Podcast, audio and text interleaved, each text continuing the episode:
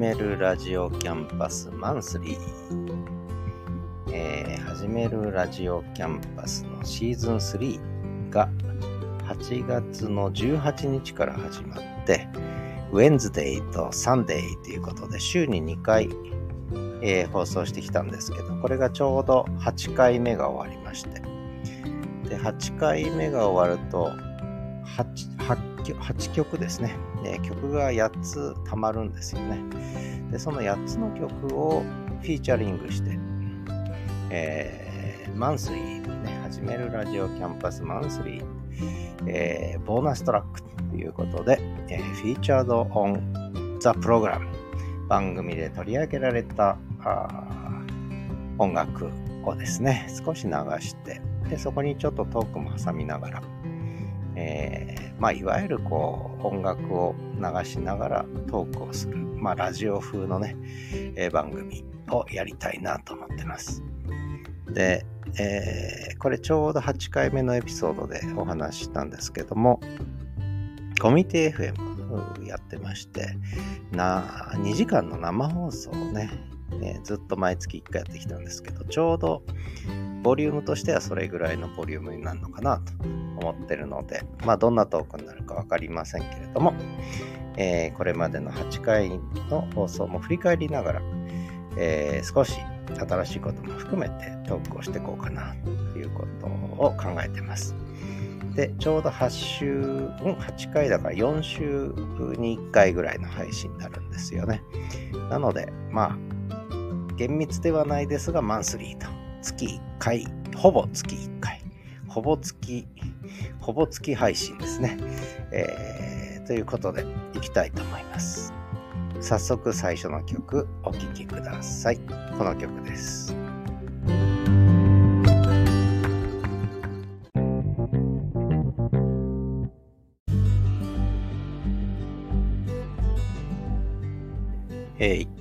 曲目、1曲目ですね、お聴きいただきました。まあ、中島みゆきさんの糸なんですけども、これちょうどボーカルの入ったバージョンがなくてですね、ピアノ曲ですね。これを聴いていただきました。で、なんでこの曲を流したか、スレッズが始まったからですね、スレッズイット。えー、ツイッターがちょっと、こう、いろんな、ね、少しトラブルがあった時に、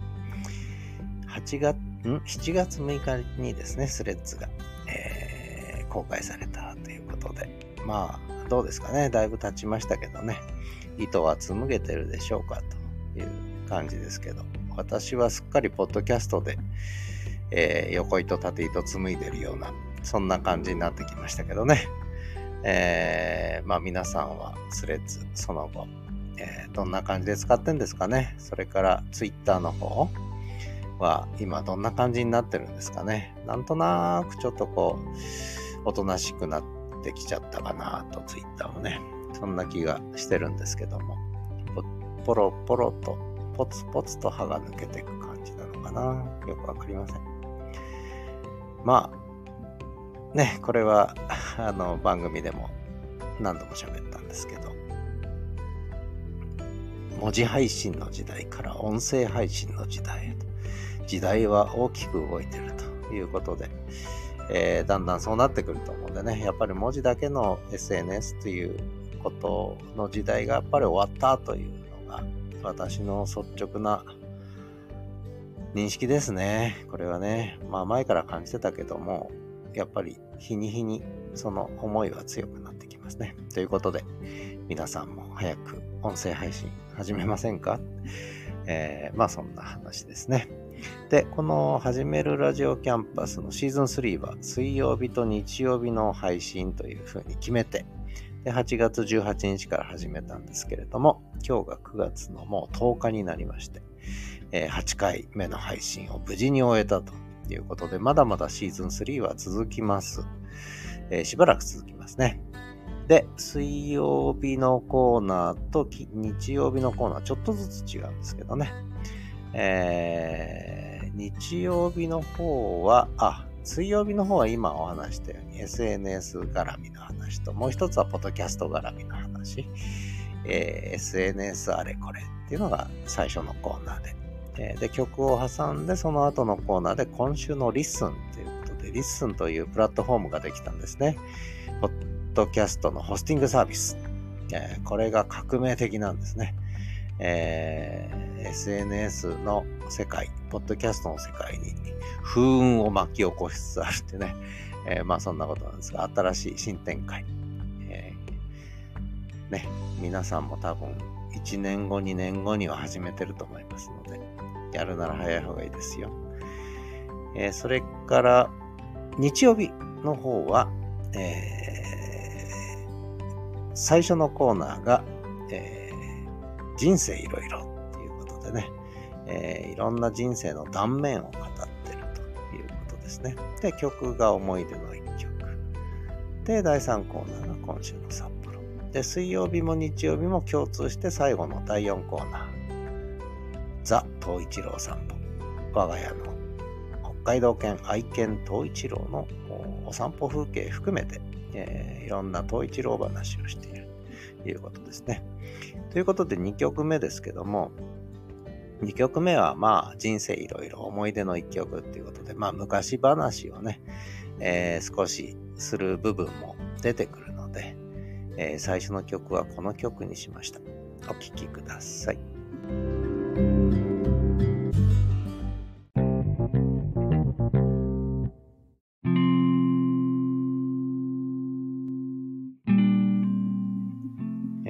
2曲目をお聴きいただきました。2曲目は加藤時子さんの時には昔の話を。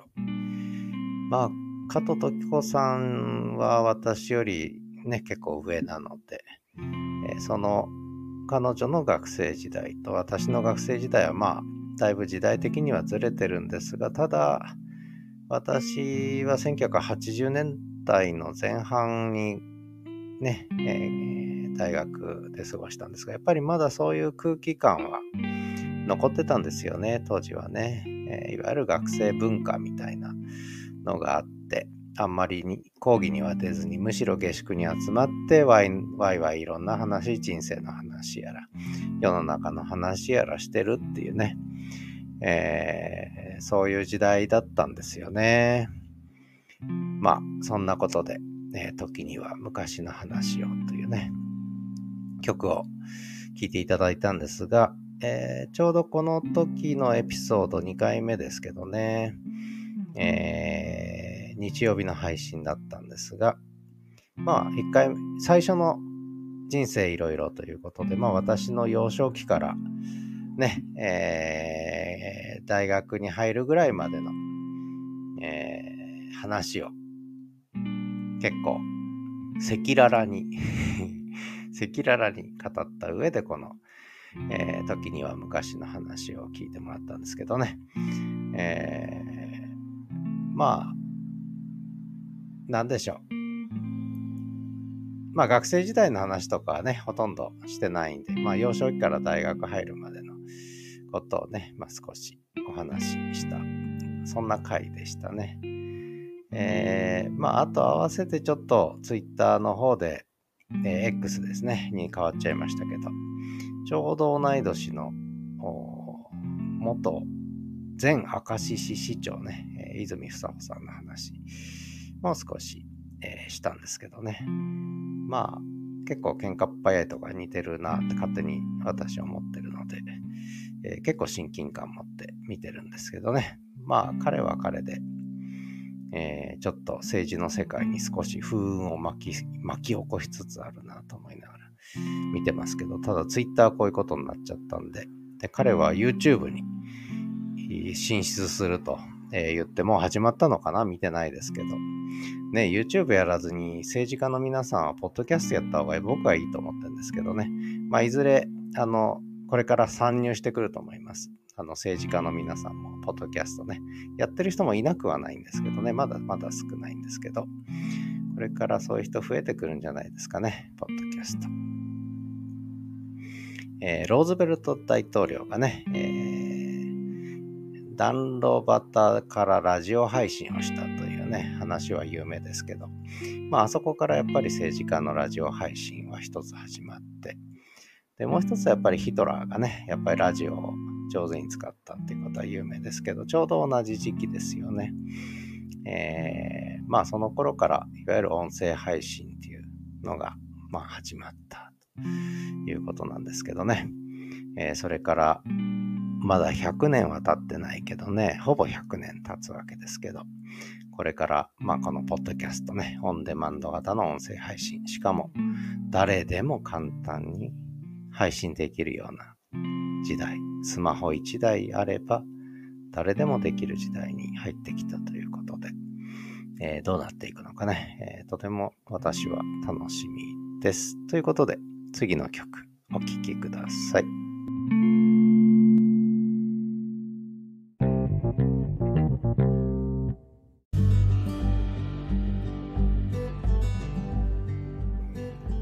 ということで3曲目は中森明菜さんのサザンウィンド聴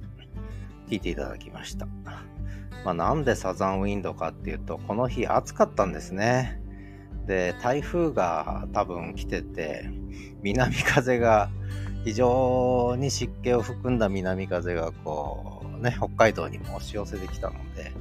ま、それでなんとなくそういう南風っぽいのないかなと思って曲を探していたらたまたま見つけたのがこの中森明乃さんのサザンウィンドで。ちょっと懐かしくてね。やっぱり私もう完全にドンピシャこの世代なのでほぼ同世代なのでね。なのでああちょっと聞きたいなとね。明菜ちゃん最近どうしてるかなとか思いながら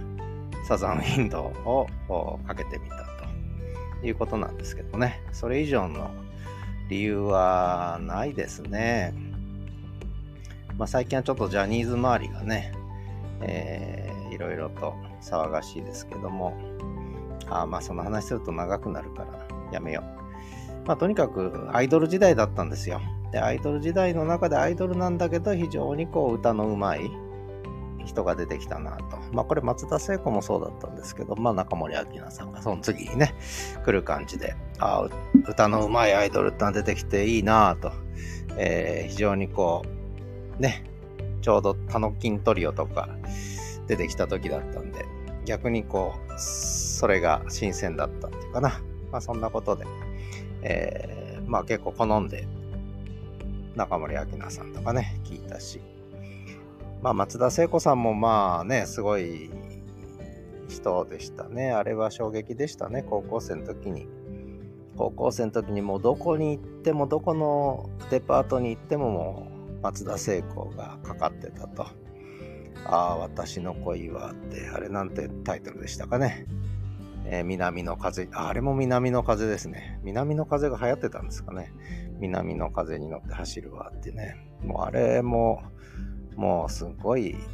ハマりましたね。まあ、そんな話はさておき。えー、まあ、この始めるラジオキャンパスシーズン3、えー、3回目を終えて4回目、えー、これが日曜日の回なんですね、次がね。で、ここでちょっと私は父親の話をあの珍しくしたんですよね。で、その父親の話をした絡みで、まあなんかいい曲ないかなと思ったら、この曲がドンピシャだったっていうことでお聴きください。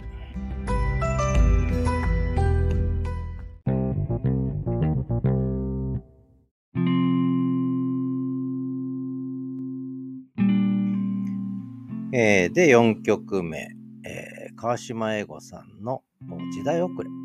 を聴いていただきました。これちょうどその時代遅れという曲を歌い始めた頃の85年の、1985年のオリジナルシングルバージョンということなんですよね。で、川島英吾さんはちょっともう少し年齢いってからもこの曲歌ってるんですけど、やっぱり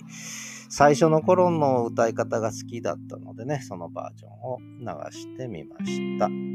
で、まあなんでこの時代遅れかっていうと、まあ1日2杯の酒を飲みって、まあうちの父親の話をね、ちょうどこの会話、えー、父親の話をちょっとしたんですね。で、やっぱりお酒好きで、でもね、1日1合っていうのをなぜか、まあ時々2合飲んでましたけど、1日1合なんだと言ってね、飲んでましたね。これはもうほとんど死ぬま、死ぬまでって変ですけど、えー、もうね、もう飲めなくなる、まあ、直前までずっと飲み続けてたという話で。まあ、あとは、その、なんだろうね。まあ、お箱を一つ歌うだけとかね、マイクが来たならね。えー、とか、まあそういうところも含めていろいろちょっとやっぱりイメージ重なるんですよね。まあそれで、ちょっとこの、まあ川島英語さんの時代遅れ、えー、かなということで、この曲を選ばせていただいたということですけど、これは、確かこの歌詞は悪友さんがね、それまでのアイドルにいっぱい歌詞を提供してきたのに、ちょっとこう、疲れた頃に、この時代遅れを書いたという話をどっかで聞いたか見たかしたことありましたけど、まあそういう意味ではね、歌詞も含めて名曲だと思いますし、まあ川島英語さんの当時の雰囲気にもとても合っててね、えー、よかったなと。で、川島英語っていう歌手自体、私はあまり知らなかったんですけどね、これもちょっとそのエピソードの中で、4回目のね、エピソードの中で話したんですけど、ちょうど学園祭、ね、私大学生でこの曲出た頃、ちょうど学園祭に川島英語さん来たんですよね。大学の2年生か3年生か4年目か分かりませんけど、その頃に来て、うん、でちょうど大学祭の実行委員の方とも近か近い関係とか友達いたので、ね、川島さんも間近でお会いしたという、ね、懐かしい思い出も含めて、まあ、この曲を流してみました。ということで、えー、次の曲が5曲目ですね。えー、これもいい曲ですね。ぜひお聴きください。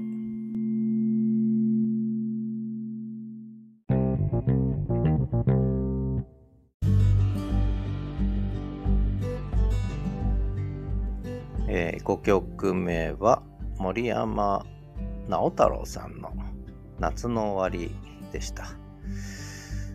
まあちょうどこれの1週間前に中森明菜さんのね、サザンウィンドを聴いていただいて、でそれで、それから一気に秋が来たんですね、北海道札幌はね。で、ああ、夏の終わりだなと思ったらもうこの曲しか思い浮かばなかったということですね。えー、どなたかが声の日記で夏の終わりが聞きたいなとか言ってましたけど、えー、私の放送を聞いてそう思ったのか、ま、関係なく思ったのかはちょっと分かりませんけれども、まあ、やっぱり、ああ、夏が終わるなーっていう時に、まあ、聴きたくなる曲はいくつかあると思うんですが、やっぱりこの、夏の終わりがいいですね。なんでしょうね、これは。なんとなくこう、ちょっと夏祭りの余韻も残しながら、うん、秋の始まりを感じさせ、で、まあ夏が終わるのは嬉しいんだけど、寂しいような、切ないような、ね、なんかそんな感じが伝わってくる、そんな曲ですよね。で、大体、まあ最近は夏が終わるっていうとなんか恋の季節が終わるみたいな、ちょっとこう、賑やかな曲が多い中でね、まあ、この曲は本当にいいなと思って、えー、まあそれでちょっと流してみたという、まあそういう曲ですね。まあそんなわけで、えー、もうこの時は5回目の放送だったんですけど、もう話とは全く関係なく、脈絡なく、えー、もうね、えー、もう季節感だけでこの曲を選ばせていただいた、まあそういう曲です。で、えー、次が、うん、6曲目になるんですけども、まあ、すっかり秋になりましたっていうことで、空を見上げたら、こんな曲が浮かんだということです。お聴きください。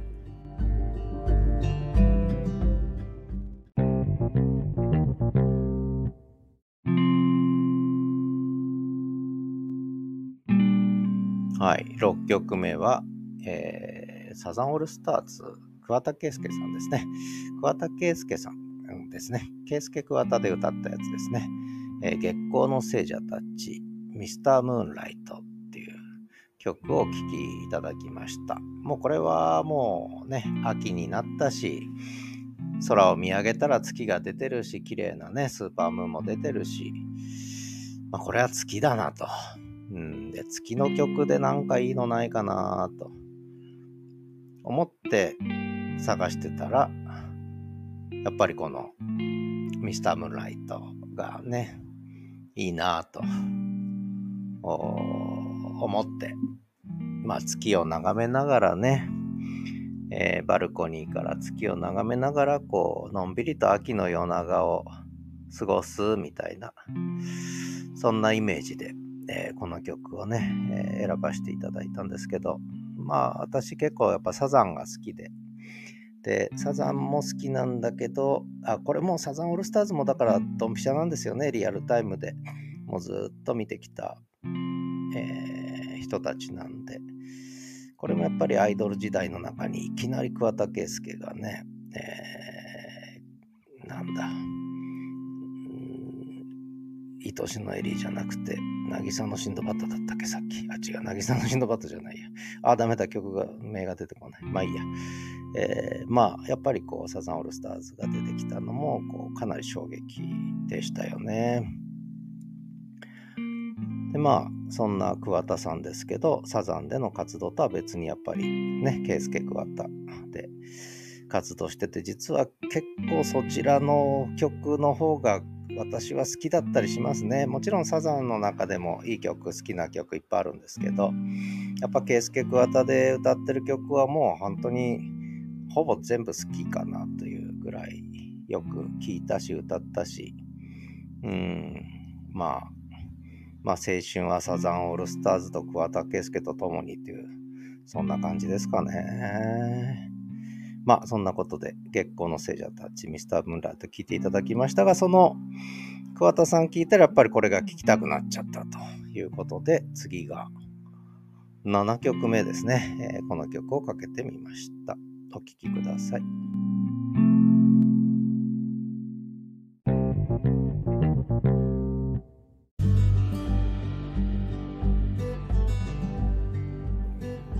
え。7回目の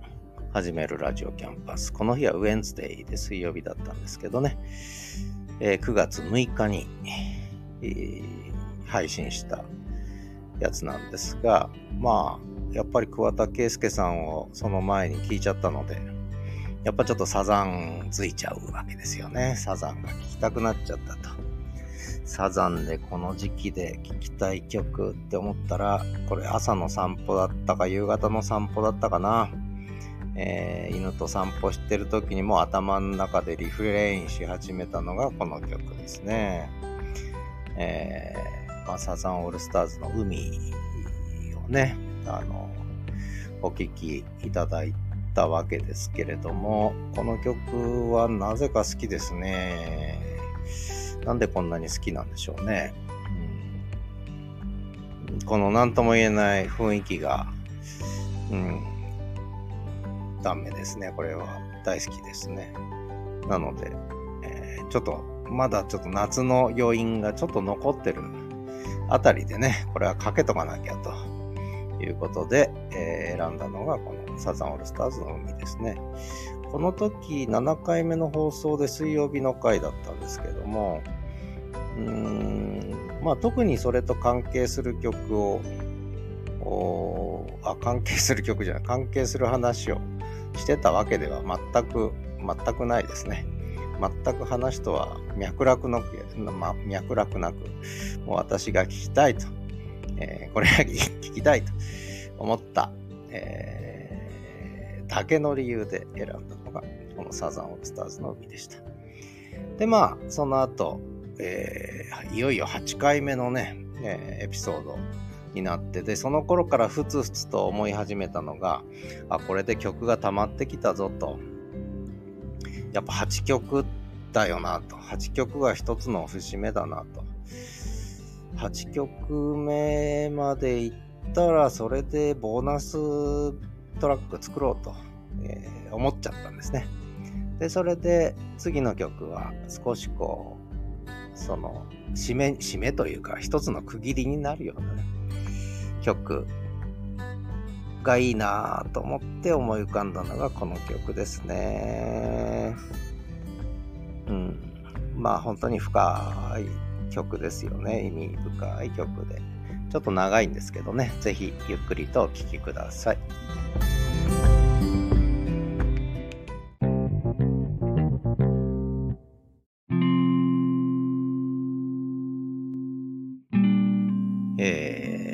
よ8曲目の曲が終わったわけですけどね。この曲はね、もう歌詞も含めて、まあ沖縄戦のことがね、歌われてる曲ですよね。まあやっぱりしみじみと聴いちゃいますね。まあ森山直太朗さんのおばさんにあたるんでしたかね、涼子さんはね。えー、そういうことで森山さんも2つ並んだ形になりますけども、もうこれはとにかく8曲目はちょっとこうね、それにふさわしい曲をと、まあ他の曲がふさわしくないわけじゃないんですけれども、まあそんな形で、あの、いろいろ考えてたらやっぱりこの曲、まあ夏が終わってという季節感も感じれるし、うん、まああるいはいろんな歴史についてもね、ちょっとこう思いを馳せることができるし、しかも、えー、沖縄のね、えー、風景というか、まあ沖縄も僕行ったことはもちろんあるんですけど、良かったですね。特に久米島が良かったな。久米島のサトウキビ畑なんかを思い出しながら、あの、私は聞いてたんですけどね。まあそんな形で、えー、始めるラジオキャンパスシーズン3の8回目までが終わって、でちょうど紹介した曲が8個揃ったということで、このボーナストラックバージョンを作らせていただいたんですけれども、一応ボーナストラックということで最後にもう一曲ね、聴いていただいて、これでエンディングにしたいと思います。で、なんでこのボーナストラック、ボーナスバージョン作ろうと思ったかっていうと、私が 通して聞きたいということで、とてもパーソナルな理由でね、もう自分がこれをこう、ラジオで聞きたいということで、えそれでまあ番組作ってるようなところあるんですけども、まあもしね、あの聞きたい、あちょっと聞いてみたいなと、ノーミュージックの方聞いてね、音楽ありバージョンで聞きたいなと思った方いたら、ぜひ Spotify の方でね、聞いていただけたら嬉しいなと思います。じゃあ最後の曲ですね。これはあの中島みゆきさんの糸を1曲目でお送りしたんですが、これピアノバージョンだったんですね。で、ボーカルバージョンはやっぱりちょっとないので、あの、バイオリンの、やっぱバイオリンのバージョンがあったので、これを最後に聞いていただきたいと思います。今月のボーナストラック、中島みゆきさんの糸、バイオリンでお聴きください。